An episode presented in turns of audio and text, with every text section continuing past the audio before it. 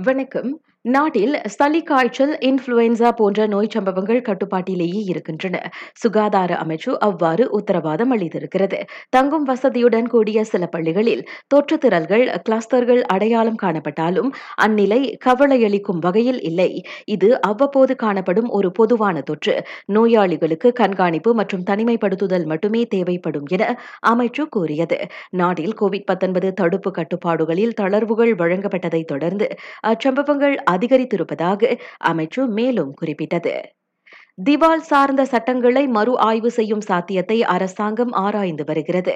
நாட்டில் திவால் சம்பவங்கள் குறிப்பாக இளையோரை உட்படுத்திய திவால் சம்பவங்கள் அதிகரித்து வருவதை சுட்டிக்காட்டி பிரதமர் அவ்வாறு சொன்னார். திவால் நிலைக்கான வரம்பை அரசாங்கம் ஆக கடைசியாக ஈராண்டுகளுக்கு முன் உயர்த்தியது. நாடு முழுவதும் பேரிடர்கள் நிகழும் அபாயமுள்ள பகுதிகளில் முன்கூட்டிய எச்சரிக்கை முறை பொருத்தப்படும்.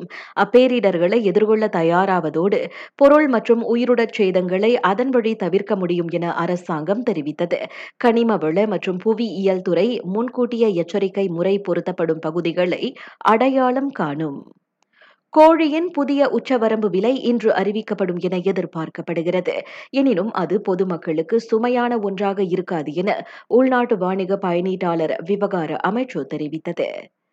வார இறுதி விடுமுறை நாட்களாக மீண்டும் சனி மற்றும் ஞாயிற்றுக்கிழமைகளை அனுசரிப்பது குறித்து ஜோஹர் மாநில அரசு இன்னும் ஆராய்ந்து வருகிறது.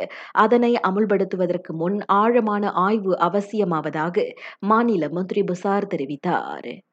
பேரா தலோ இந்தானில் இடைநிலை பள்ளியொன்றில் பத்து மாணவர்களை உட்படுத்திய பகடிவதை சம்பவம் மீதான விசாரணைகள் முழுமையடைந்துவிட்டன.